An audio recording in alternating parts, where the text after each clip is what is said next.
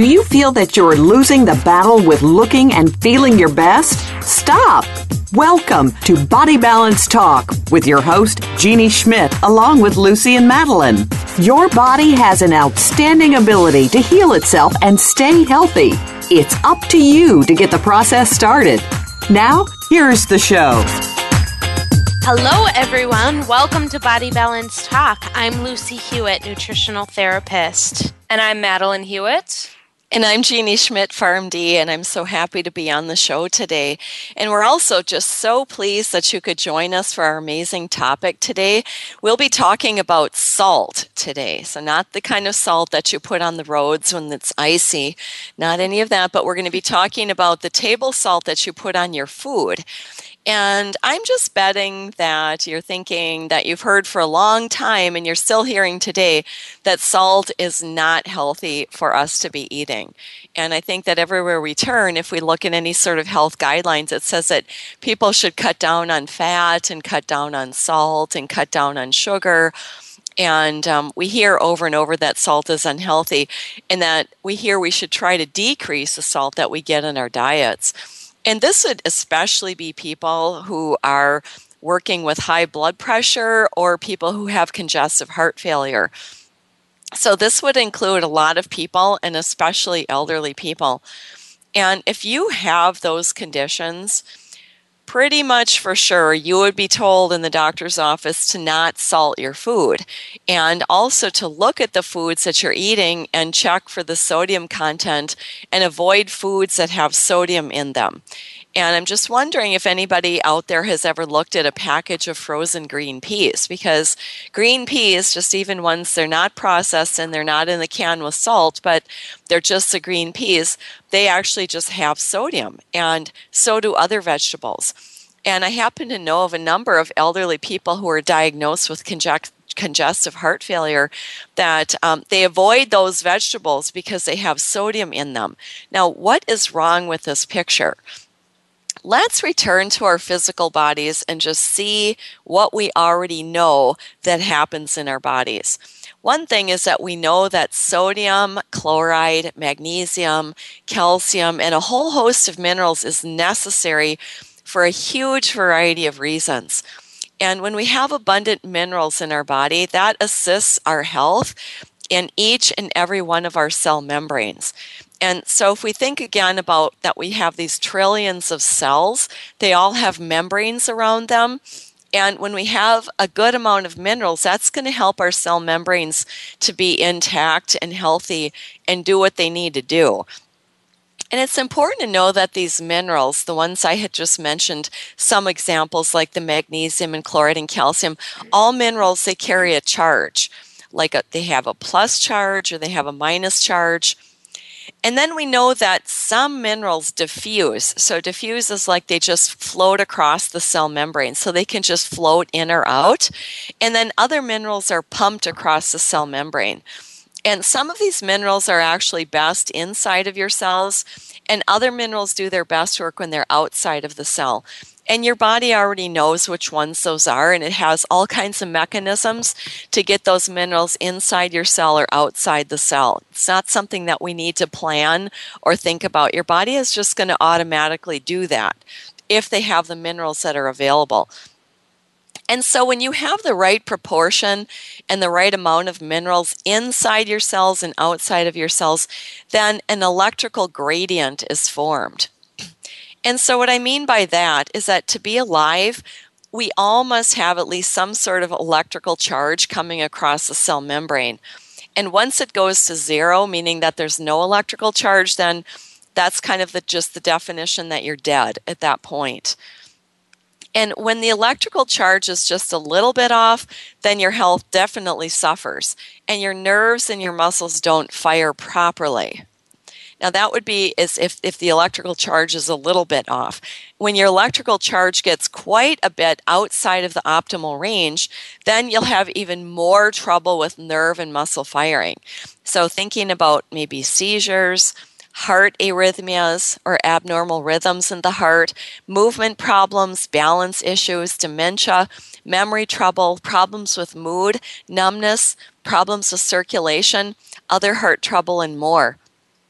So we can think of ourselves kind of like a big battery, and each of our trillions of cells carries this charge. And so we want to do what we can to optimize that charge or that battery-like effect. And one of these things would be to provide enough minerals and enough water for our bodies. And if we have a lack of either the minerals or the water or both, that is going to alter the electrical potential that comes across the cell membrane, and it's going to change the health of your body. So that's something that you can 100% count on. It wouldn't just be, well, that happens to some people, or that's a side effect. No, if you don't have the right amount of water in your body or the right amount of minerals, definitely the health of your body is going to be suffering. Now, certain minerals we need a lot of, and then other ones we only need a tiny amount. And the ones we only need a tiny amount are called trace minerals, and they're just as important as the big minerals. We just need only a tiny amount. And if we're low in the trace minerals, it affects your entire body. So we wouldn't want to minimize the importance of those trace minerals, even though we hardly need any of those. And in fact, there are about 84 or so trace minerals that our bodies need. And the bigger minerals, the ones that we need in larger amounts, would be the ones that we're more familiar with, like sodium, potassium, magnesium, calcium, and a few more. But let's look a little bit more carefully at this issue of high blood pressure and sodium. I think we all know that it's been well accepted in the medical field that implementation of a low-salt diet is necessary for people with high blood pressure. But do you know what the research actually says about this? Well, the first studies were done in 1904, and researchers used various animal models. Now, they didn't use humans, they used a variety of animals. And they fed the animals enormously high amounts of refined table salt. It was 10 to 20 times the amount of the salt that the animal would normally have in a healthy diet for them. So here they fed them 10 to 20 times the amount that they should have. And then when they eliminated that excess salt, they found that the animal's blood pressure decreased. So from that, they concluded that, oh, if you go on a low-salt diet, then your blood pressure should go down. So that's where the first thoughts came, that there was a link between blood pressure and salt. But we can easily see problems with these types of studies. So first, they used the refined salt, and that means salt containing only sodium and chloride. It wasn't a natural or an unprocessed salt that contains all the minerals. So that was the first problem with the study. And then second, it's unrealistic to give animals this enormous quantity of salt. And then the third problem was that they did this in various animals, but they never actually tested it in humans. They just thought, well, this must happen with humans as well. So even with those faults of the study, since that time, the medical community has accepted the correlation of salt and high blood pressure. And in fact, in 1979, the Surgeon General issued a report that claimed that salt was the cause of high blood pressure and instituted a program where people should adopt a low-salt diet. So that Surgeon General report was not done off of any sort of recent study. It was done off of those 1904 studies on those animals that were given these huge quantities of salt. And then since that time, further studies were conducted. Some of the authors summarized the findings of about 57 clinical trials that were testing this hypothesis of low sodium diets and high blood pressure. And what they found in 8 of those 57 trials, these were 8 of the trials that had blacks who had either normal blood pressure or high blood pressure. And they found that the low-salt diet reduced their blood pressure by about 6 millimeters of mercury systolic and 2 millimeters of mercury diastolic, which if you measure your blood pressure and know any numbers of blood pressure, those would be very, very, very small numbers. So that's an extremely minimal result. And that was compared to people who were eating a diet that was extremely high in salt. And then what these people also found when they looked at these 57 different trials, and so what happens is they get all the different trials that were done, and then they put all of the results together. So some of the other things that they found is that people eating a low-salt diet, that there was a significant increase in cholesterol, LDL, and triglycerides. And not only that, but these people also had increases in these hormones, and one's called renin and aldosterone. And those hormones regulate your mineral excretion in your kidneys. And then they also had increases in norepinephrine. And they didn't see these alterations in the hormones of people that were eating the high-salt diet. Wow. Now, this sounds like new information that most people probably don't connect low salt or high salt with cholesterol or triglycerides. You know, that's absolutely true. I don't think that this kind of information is really out there, but it was actually found in a number of these 57 of the trials that were looking at salt and then high blood pressure. So it was found in a number of these, but it is interesting that none of this information has gotten out to people. And those hormone elevations, they cause an increase in cardiovascular events. And the reason those hormones rise is because a person is eating really low salt. And so that's going to change that whole symphony of hormones in your body, because the body actually needs some salt. It needs those minerals, and it's trying to hold on to the salt in the body. And so to hold on to it, it raises up those hormones. It changes what your kidneys are going to excrete, so it makes it so you actually don't excrete any sodium or any potassium, and it holds on to it, which you'd go, well, that's a good thing, because otherwise you would die. So these are all going to be protective mechanisms that your body has. And however, the problems are that they lead to cardiovascular events in people. And so it's kind of interesting to see that on one hand we go, oh, well, you have high blood pressure, and high blood pressure leads to cardiovascular events, and so you should go on a low-salt diet. But the low-salt diet actually increases your chance of having more cardiovascular events. So we can see that this is not going to be wise information to give people to go on a low-salt diet. Now, these authors concluded, after looking at these results of the 57 studies, they concluded that putting all those results together from all of those studies, that the low-salt diet did not result in any significant health benefit at all. So we've seen now a whole slew of these studies that's not really showing any sort of benefit, but then we have more. There's a series of these studies called NHANES studies, NHANES, and it stands for National Health and Nutrition Examination Survey. And these are big studies done by the CDC, or the Centers for Disease Control, and they're done every 10 years to analyze thousands of people in the U.S., who and they're looking at a variety of health markers with the NHANES studies. And NHANES 1 was done in 1973. And that one, there's a lot of different things that it shows, but we're talking about salt and blood pressure here. And so one of the things that NHANES 1 showed was that the best predictors of high blood pressure were low levels of minerals, specifically potassium and calcium.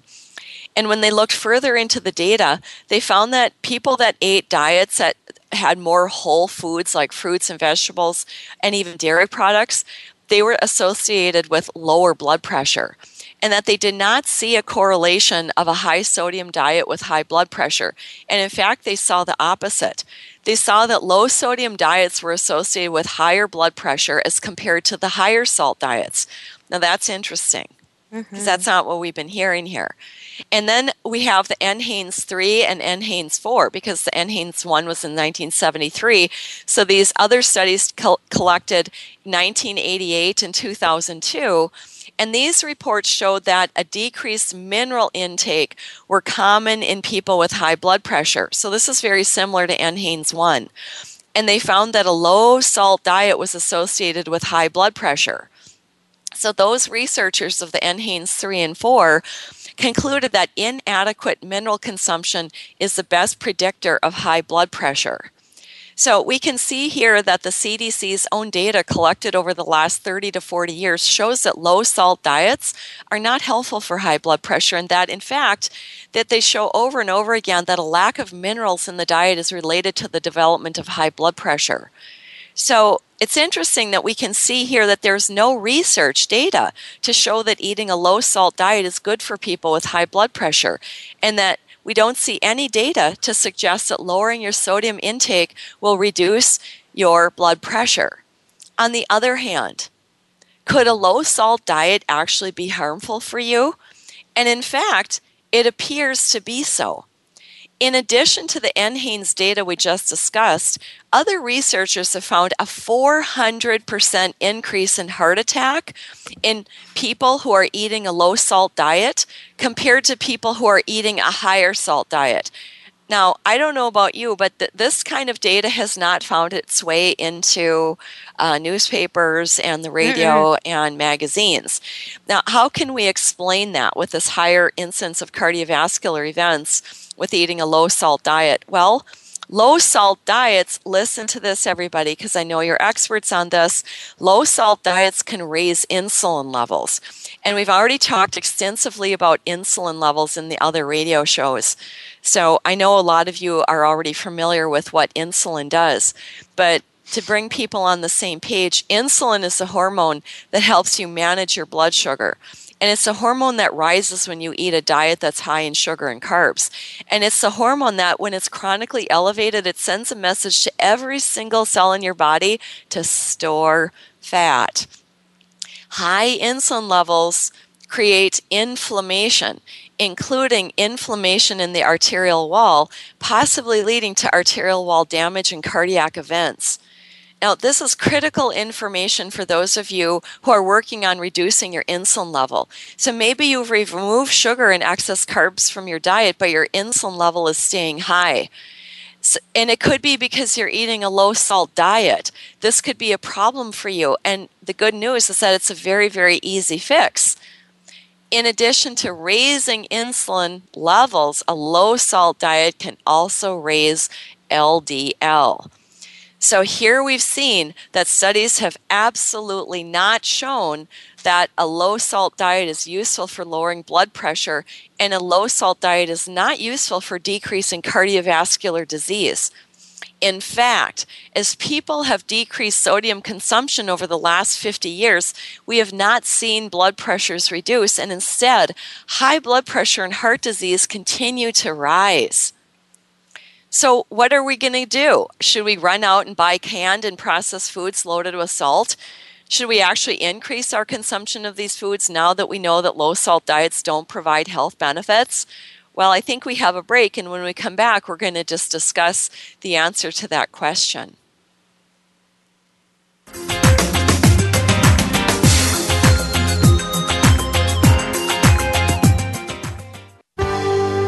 Your life, your health, your network. You're listening to Voice America Health and Wellness. Frankly Speaking About Cancer is a program designed to empower survivors and their caregivers to deal with the social and emotional challenges of cancer. The show will invite physicians, researchers, nurses, social workers, patients, and caregivers to share their advice on how to live a better life with cancer. Join host Kim Tibaldo, President and CEO of the Cancer Support Community, Tuesday afternoons at 1 p.m. Pacific Time and 4 p.m. Eastern Time on the Voice America Health and Wellness Network. Cancer is not something to be taken lightly, but instead of being talked at by doctors, medical providers, and others, wouldn't it be nice to hear from a host who has worked at the Cancer Coalface for 38 years as a caregiver, supporter for 14,000 patients, and who has had the experience of having a life-threatening condition herself? You will hear the stories of survivors and other people who work in breakthrough cancer medicine. Navigating the Cancer Maze with host Grace Galler will help you with the facts, planning, and grief experienced with different forms and stages of cancer. Listen every Friday at 12 noon U.S. Pacific Time on the Voice America Health and Wellness Channel. Opinions, options, answers. You're listening to Voice America Health and Wellness.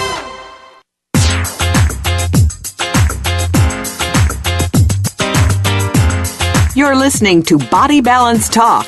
To reach us with your questions and comments, please call into the program today at 1-866-472-5792. That's 1-866-472-5792. or send an email to info@mybodybalancenutrition.com. Now back to the show. Hello and welcome back. You're listening to Body Balance Talk, and I'm Lucy along with Madeline and Jeannie. And we were just talking about maybe we should all run to the store and get big bags of potato chips that are loaded with salt, because we've just been learning that eating a low-salt diet is not beneficial for people.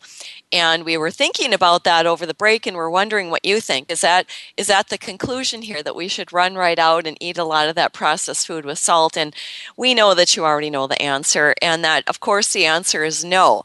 And what all these studies had in common was that they used regular processed table salt. And that regular processed table salt really is reduced down to only two minerals, sodium and chloride. And that what they did not use is unprocessed whole salt containing a full complement of minerals.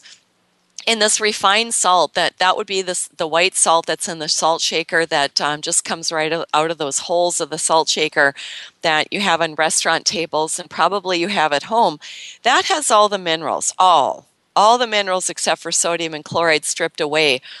And it also has a few other added ingredients, and up to 2% of refined salt is actually made of these things: ferrocyanide, aluminum silicate, and dextrose or sugar. So you've got some nice little toxic ingredients added, and even though it's 2%, your body definitely still sees that when you're eating that sort of salt. And when your body sees that type of salt, it does not recognize it as something healthy, and it doesn't recognize it as something that's useful for your body's health. And instead, your body sees that type of salt as a toxin. And when toxins enter your body, some of the toxins are shuffled off into your fat cells, and some toxins go through your liver to be transformed and excreted. And table salt, as it flows through your bloodstream, it's seen as a toxin and it gets diluted. And we have a special rhyme here at the studio, and here it is. The solution to pollution is dilution.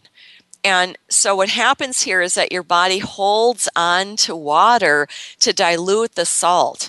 So let's just back up a little bit. You did decide, I'm going to go out and get some nice canned chicken soup that's loaded with sodium, and that's going to be the table salt that's in there. Your body sees that as a toxin, and so any water that you drink, it's going to want to hold on to water to dilute that salt. And what you're going to notice is you get kind of puffy and bloated, and you can feel it, like if you have rings on your fingers, they start to get kind of real tight. And if you're wearing shoes, the shoes start getting really tight. Maybe your toes and your feet look puffy. And even some people's legs, if you stick your fingers into your legs and then the fingerprints actually stick and they stay white, that's not going to be a real good sign. So that's a sign of puffiness and bloatedness. And if you keep drinking water, you just keep getting puffier. You kind of blow up a little bit like a balloon until finally you eliminate all that out through your kidneys. If you drink enough water, it'll finally exit your body. But it doesn't really exit your body if you just keep eating that salt. It's just you're going to stay with the puffiness and the bloating. And your body does not recognize this type of salt as something that it wants to incorporate as good nutrients for health. And that's why it's diluting it and trying to get it out of your body. And so this can explain why maybe people had the idea that a diet high in salt aggravates high blood pressure and makes congestive heart failure worse. Because the salt is seen as a toxin, and so it can make a person retain a certain amount of water, aggravating certain medical conditions. Now, it's an entirely whole different story with unrefined or unprocessed salts. And so what we want to do here is put these things in two different categories. It's a little bit like thinking about beef. We toss it into one and say red meat's bad for people, so let's not eat red meat anymore. But what we're talking about is corn-fed toxic beef, so as opposed to grass-fed beef. So we think of grass-fed beef in one bucket and then corn-fed beef in the other bucket. And they're completely different foods. So we think about that with the unrefined, unprocessed salt versus table salt. Two completely different things. I don't even want to call one of them a food. Now, the unprocessed salt, it comes with a full complement of minerals. the 84 or so trace minerals that I was speaking about earlier, I mean, it actually comes with about 84 total minerals, and most of those are trace, and then there's a handful of them that are the bigger type of minerals. And this is kind of a cool thing, is that the salt also contains moisture. That's why it doesn't flow easily through the holes in the salt shaker. So if you happen to get some of the unprocessed salt and the kind that's finely ground and stick it into your salt shaker, it's not going to come through those holes very well. And we're going to learn a little bit more about this importance of moisture. But one thing I want to point out is some people say, well, why don't you just put some of this rice in with the salt? Well, that rice is going to actually suck the moisture out of the salt, and what we're going to learn in a moment, you actually don't want to do that. So the moisture in the salt is actually something that's very, very beneficial, and we don't want to suck it out with rice or any other type of thing, a desiccant, something that's going to dry it out. So don't put it in the oven to dry out your salt. That moisture in it is going to be good. And in fact, unprocessed salt is about 14% moisture. And refined processed salt contains zero, no moisture at all. So there's a big difference there. The moisture is in a special formulation called a fluid inclusion that forms inside the salt crystal. And a fluid inclusion is simply a fluid-filled small cave inside the salt crystal. It's found that these fluid-filled inclusions, or caves, contain up to 35 times more magnesium and potassium than the seawater itself, where salt came from in the very first place. Now, when that's a benefit to have all that magnesium and potassium in those fluid inclusions. So when you think of that moisture in the salt, we actually want to have that in there. And you can just picture that salt in these little tiny cubes, because it's in this crystalline structure of kind of like a cubical structure. And then there's this little cave of moisture inside there that's carrying a big amount of magnesium and potassium. And I know there's some of you out there that are going to go, oh, a big amount, that's hardly any milligrams. But when it's in this form and it gets ionized like this, your body actually sees it as something that's very, very significant. So it doesn't matter that overall it still is a tiny amount. It's actually significant by the time it gets into your body. Now, when you refine the salt, it removes all of the moisture, 100% of it. So all those little caves containing the higher amounts of magnesium and potassium disappear in this processing. Unrefined salt is nothing like the refined regular table salt. So we can see that one big difference is the wide array of minerals contained in the unrefined salt, and another big difference is the 14% or so of moisture content that contains even more potassium and magnesium.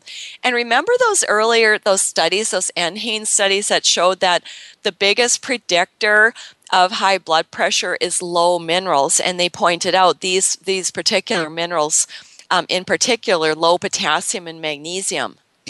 And in fact, just this difference in minerals is what makes unrefined salt a food of health rather than a poison. So again, this is very similar. Grass-fed beef is a food of health, and the corn-fed beef is actually a poison to your body.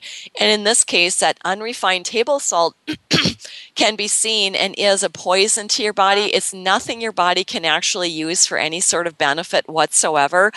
And the natural, unrefined, unprocessed salt is a food of health. Now, when your body sees unrefined salt with all these minerals appearing all together at once, it sees it as a food, as nutrients, as something useful and healthy for your body. And remember our discussion about cell membranes and the electrical charge?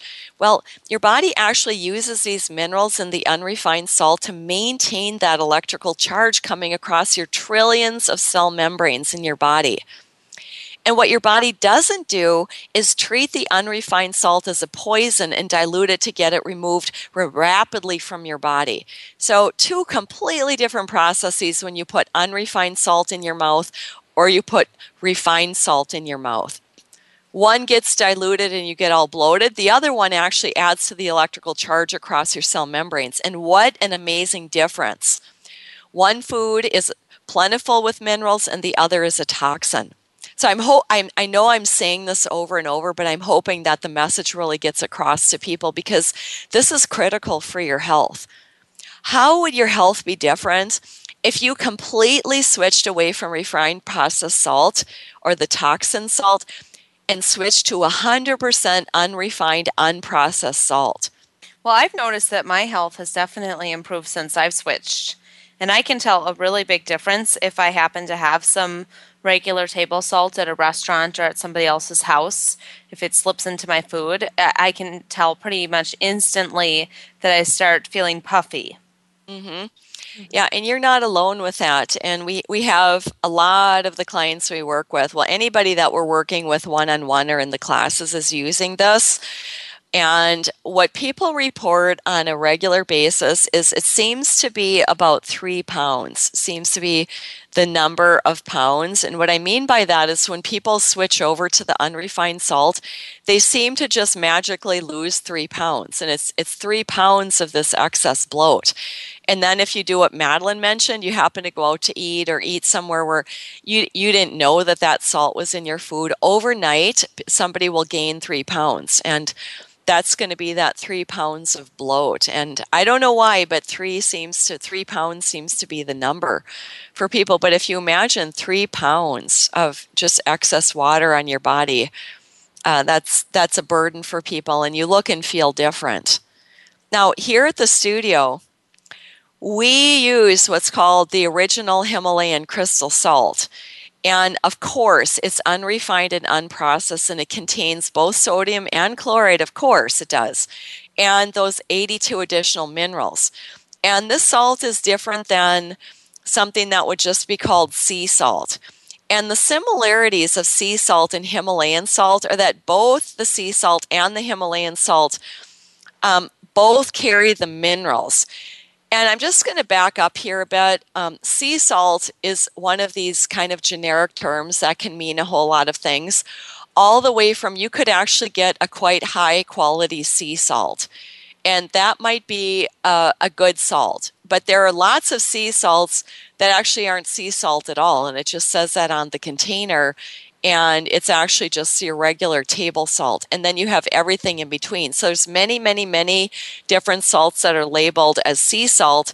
And you really get what you pay for. And you want to search out the company. What we found is that the original Himalayan crystal salt is consistently the best salt where people get the best results. And that's why we recommend this salt. And this is why we use this salt ourselves.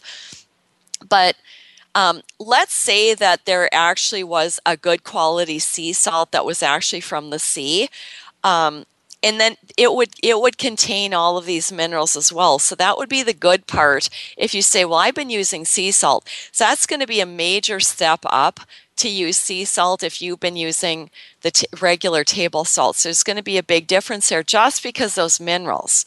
And so it would be similar to Himalayan salt in that way because of those minerals. But the Himalayan crystal salt, where this comes from, is from the ancient Himalayan sea that dried up tens of thousands of years ago. So what we're talking about with the original Himalayan crystal salt is not salt that you might get from the Himalayas, that those are now mountains, and there's lots of water streams and all kinds of things going on in those mountains. And you could get water from those streams and distill it off, and then you can call that Himalayan salt. And that may be of some high quality. That's not what we're talking about with the original Himalayan crystal salt. We're talking about the ancient sea that dried up tens of thousands of years ago. And subsequently, those salt crystals have been preserved in a non-toxic environment, because think of it, tens of thousands of years ago, how many environmental toxins did we have at the time? There, we didn't have those. And so that dried up, and it's in these big salt caves underneath the ground, and it's been there for thousands of years. And so one of the huge benefits is that it actually doesn't have any of these environmental toxins that we can get from the sea and from the air at this point in time. The other thing that's happened over there is that those salt crystals have been compressed for thousands of years, and that the compression has led to a special crystalline formation of the salt. And sea salt doesn't have that. It wasn't compressed at any time. So we can't just say, well, sea salt or this original Himalayan crystal salt is the same, because it's not. It doesn't have the compression. It doesn't have the lack of toxins. And it doesn't have this special crystalline structure from the compression. And so it's this special crystal structure that gives the Himalayan salt the added benefit. And we suggest people completely get rid of any sources of regular table salt. So if you have it, just throw it away. Although sea salt is going to be a major step up from processed salt, we find that people actually notice the difference with the Himalayan salt over their sea salt. And so remember, the seas are polluted, so if you're getting sea salt, that carries those pollutants. It either carries them, or if it doesn't, it means that the sea salt was cleaned and then it was processed. So either one of those choices is not going to be beneficial for you. And definitely it's true that some sea salts are going to be higher quality than others. But how you're going to know for sure if you go, I'm going to use sea salt anyway. If you buy something that's super cheap, you really get what you pay for. And so we don't think that salt is something that people should skimp on, especially when you could pay about $30 for a box of salt that lasts you an entire year.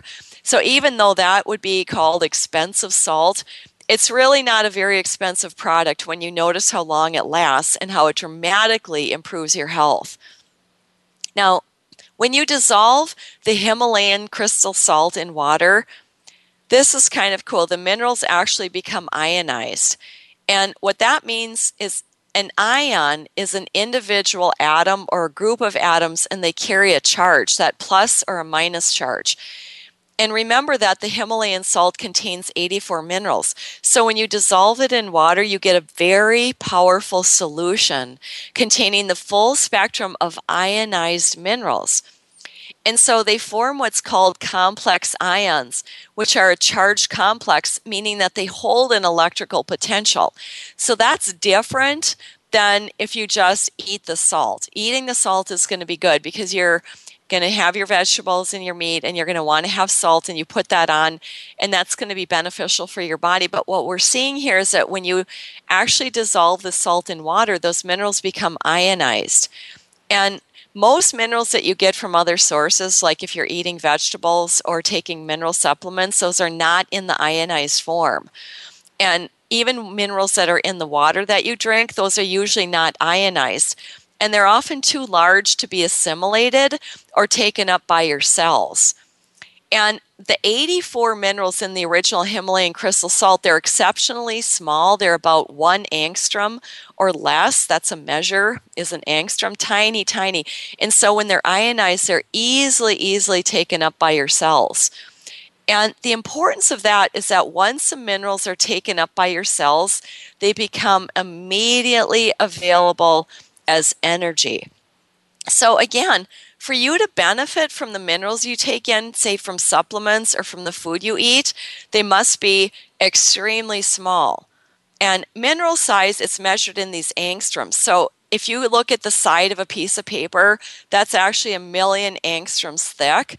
And so what we're talking about is these ionized minerals in the Himalayan salt dissolved in water are less than 1 angstrom. So well, let's keep talking about this after our break. So we'll be back in a minute.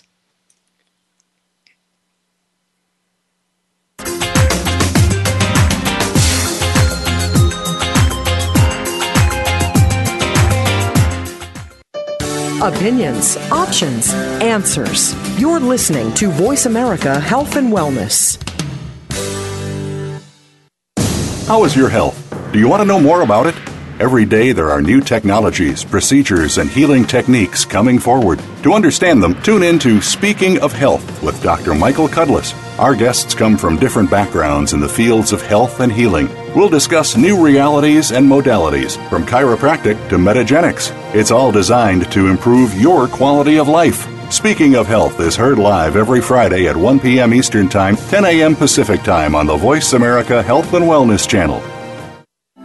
These days, everyone is looking for information on staying young, healthy, and fit. The Voice America Health and Wellness Network is here to help you on your quest to better health and a better you. We talk about everything from diet, fitness, and aging to substance abuse, personal growth, mental health, and much more. Learn from our experts who cover health and wellness from traditional and holistic perspectives. Tune in to the Voice America Health and Wellness Network. Healthy living starts here.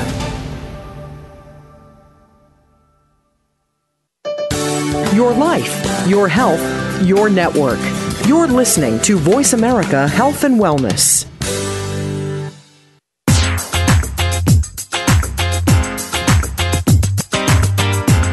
You're listening to Body Balance Talk.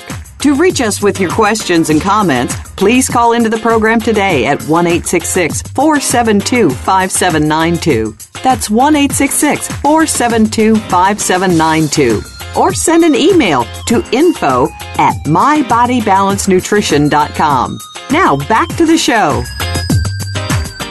Hello, welcome back to the show. I'm Lucy, along with Madeline and Jeannie. Jeannie, let's continue our talk. Yeah, we were talking about these ionized minerals, and that when you take this Himalayan crystal salt and dissolve it into water, all of those 84 minerals ionize. And why that's significant is because they're these tiny, tiny little ions, 1 angstrom or less in size.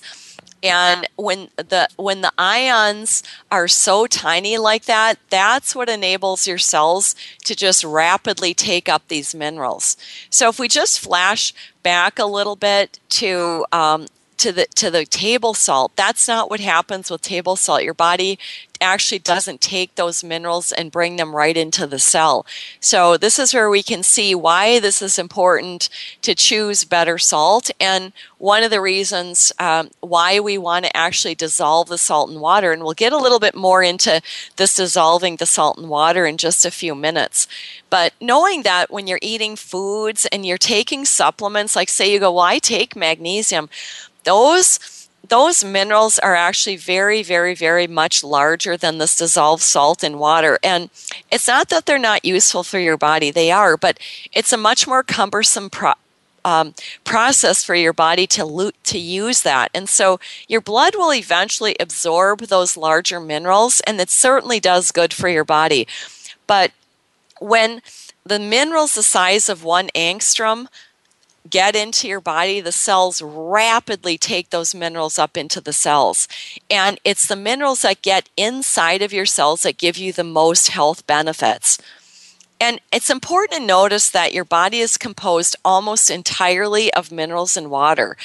And it's the hydrogen molecules that you get in your water that you drink that help remove discarded used energy. And without replacement of the water in your body, your cells die, and then you don't have good health. And in the same manner, you must replace the essential trace minerals on a regular basis in the correct water-soluble ionic form. And if it doesn't happen like that, your cells start to malfunction, and they become weak, and the cells become diseased, and then the cells can even die. So we can think of it like this. The slow degeneration and bad health of our society can actually be directly linked to the lack of minerals in our food. And regeneration is what we all want and what we all need. And so here we're learning that salt has a tremendous ability to transform, and it has this amazing, unique property to it. The atomic structure of crystalline salt is electrical. And that's why it can transform, because the salt can give up or surrender its material structure and transform into something electrical or ions. So again, when we dissolve the salt in the water, the minerals that are hidden inside the cubical form of the structure of the salt, they're released as ions, both positive and negative ions, resulting in a supercharged potion of ionized minerals. So what we're talking about here is a solution of the Himalayan salt and water, and it's called Sole, S-O-L-E. And it's something that everyone can make and use and get the amazing benefits from. Today, it's August 1st, and every month here in the studio, we introduce a challenge for everybody at the studio, and even a challenge for you and anybody who wants to join us in this. And for this month, our challenge is to make the Sole and take 1 teaspoon of it in a glass of water on an empty stomach every morning for the month of August. And then hopefully you continue really for the rest of your life. But we just have that initial goal of just for the month of August, we try something new. Now, many of us have been doing this already for years, and we wouldn't think of stopping our practice of it. And we know that you're going to feel and see a difference in your health. And you may notice a difference in the first few minutes after taking the Soleil, or you might notice a gradual improvement of your health. So let's go over how you would do this. To make the Soleil, which is a supersaturated solution of Himalayan salt, start with a glass jar with a lid. It's best to use a squatty-shaped jar and not a tall, skinny one because you'll need to be able to easily dip a plastic teaspoon into the jar every morning. And if you can find a glass lid instead of a metal one, that's going to be even better.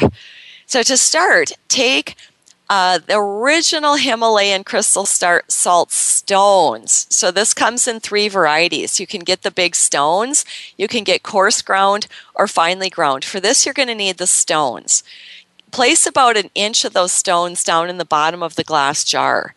Then go ahead and add 2 or 3 or maybe 4 inches of good quality spring water. So this is something you don't want unfiltered tap water. So filtered water, some sort of good quality water. It could even be distilled water for sure. And completely cover those stones. Let it sit overnight and then go and look at what you have the next day. And if all the salt crystals have dissolved, add a few more salt crystals to the water. And you're going to know your Soleil is ready when the water becomes fully saturated with salt and it can't handle any more salt in the water. So you'll see that the salt will no longer dissolve. The big stones are not going to dissolve anymore. And so if you look at the Soleil, it should look like water on the top and then stones on the bottom. There should always be those salt stones in the jar. Now, that's going to be your proof that the water is totally saturated with the salt. So once you've got that done, that should maybe take about a full 48 hours to have that whole process happen. Then to take the Soleil every morning before eating or drinking anything, add 1 teaspoon, not a tablespoon, 1 teaspoon of the Soleil to a glass of filtered clean water and drink it down. And what happens is your body is receiving the energetic vibration pattern of the dissolved crystal salt. And it's going to hold that for 24 hours. Now, it's important to allow the Soleil to pass through your stomach and into your body, say, for 15 to 30 minutes before you eat. And it's also recommended not to drink coffee or caffeinated tea during this period. Allow the Soleil to get into your cells and do its job. Now, if you're somebody that doesn't notice any benefits from the Soleil, it could be because you're drinking coffee while the Soleil is still in your stomach. So you don't want to be doing that. Keep your Soleil container covered and sitting quietly on your countertop and not go and shake it up or vibrate it. It'll keep forever. Don't worry if you forget or you don't use it and all of a sudden a month or two goes by. It's not going to spoil, as salt is a natural antibacterial and a natural fungicide. It cannot spoil or go bad. Now that you've started taking the Soleil, what kind of benefits could you expect? And this is going to be great news for everybody. So now once you're giving your body these 84 ionized minerals that are easily taken up inside your cells, you're going to notice a lot happening. And since most of us are mineral deficient, this is a great benefit of added intracellular nutrition. Just from having improved mineral status at the cellular level, you're going to notice an improvement in various health problems that you've been struggling with. So like what? Well, one, Soleil helps your body get rid of excess acid. And most of us are far too acidic, and it leads to numerous health problems, one of those being bone mineral density problems or osteoporosis.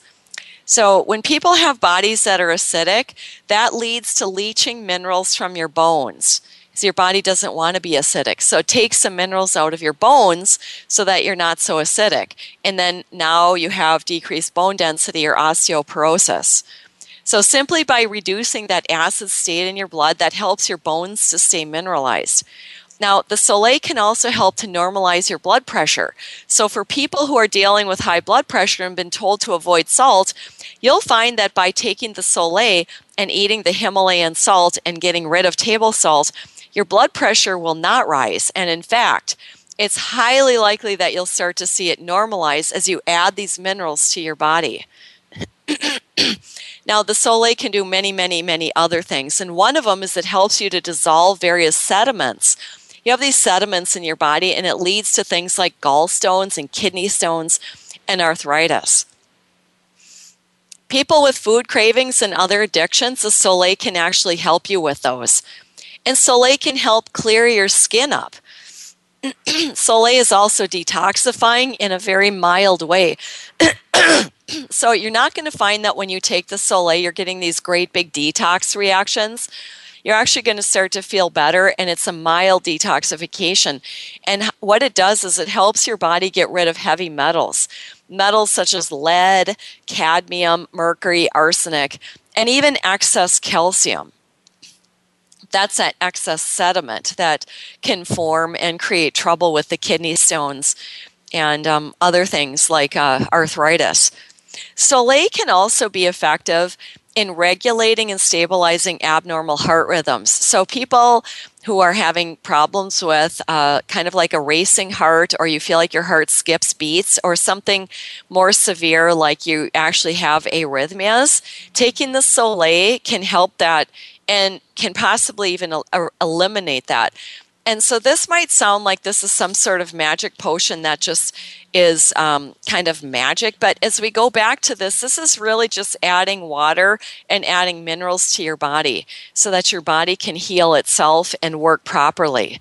And what's so interesting to me is that I don't really know if I've noticed these really specific benefits from the Soleil. I have a lot of those benefits, but I'm not sure what they're from. But I notice every single time I take the Soleil in the morning, I just feel really good. And I really like to take it. It's not that I like the taste of it so much, but I just feel great. Yeah, that makes sense. And you, being a young person, you're probably not going to notice that you have arrhythmias because you probably don't have those.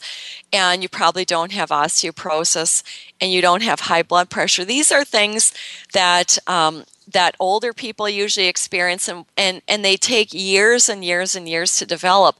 And these are things that you don't feel. So people don't feel high blood pressure, and they don't feel bone density problems. And sometimes, usually you feel arrhythmias, but they can be unnoticed for a long time.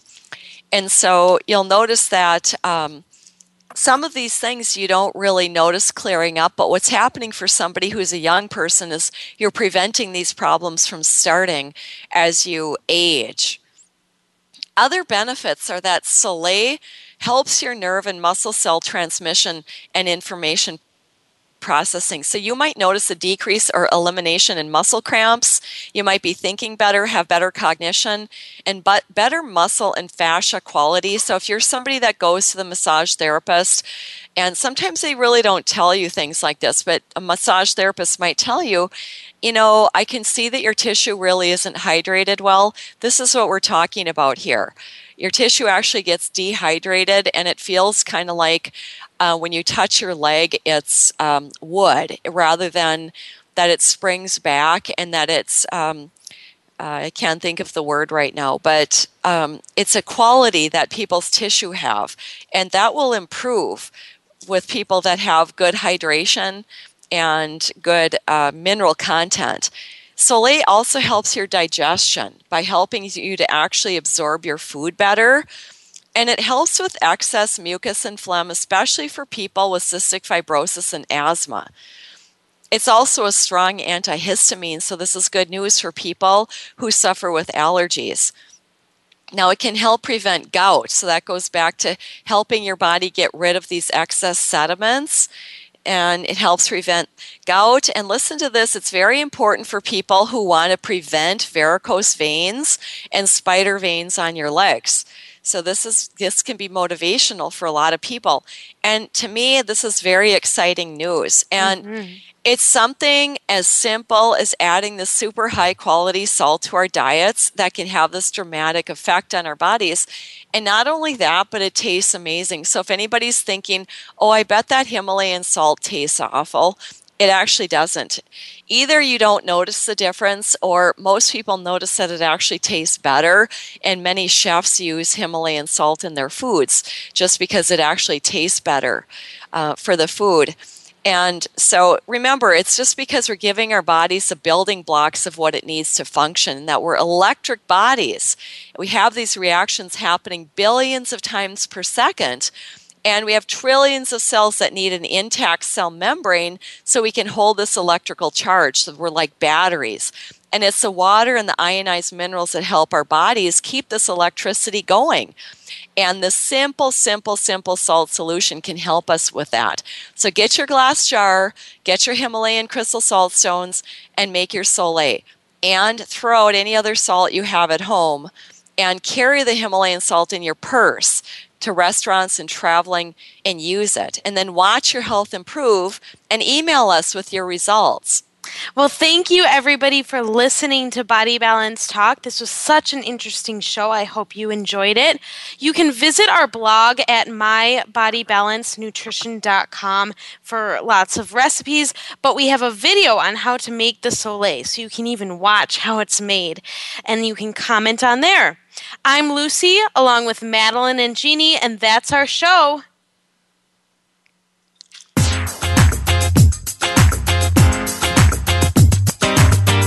Thanks again for tuning in this week. Join Jeannie, Lucy, and Madeline for another edition of Body Balance Talk next Friday at 11 a.m. Pacific Time, 2 p.m. Eastern Time on the Voice America Health and Wellness Channel.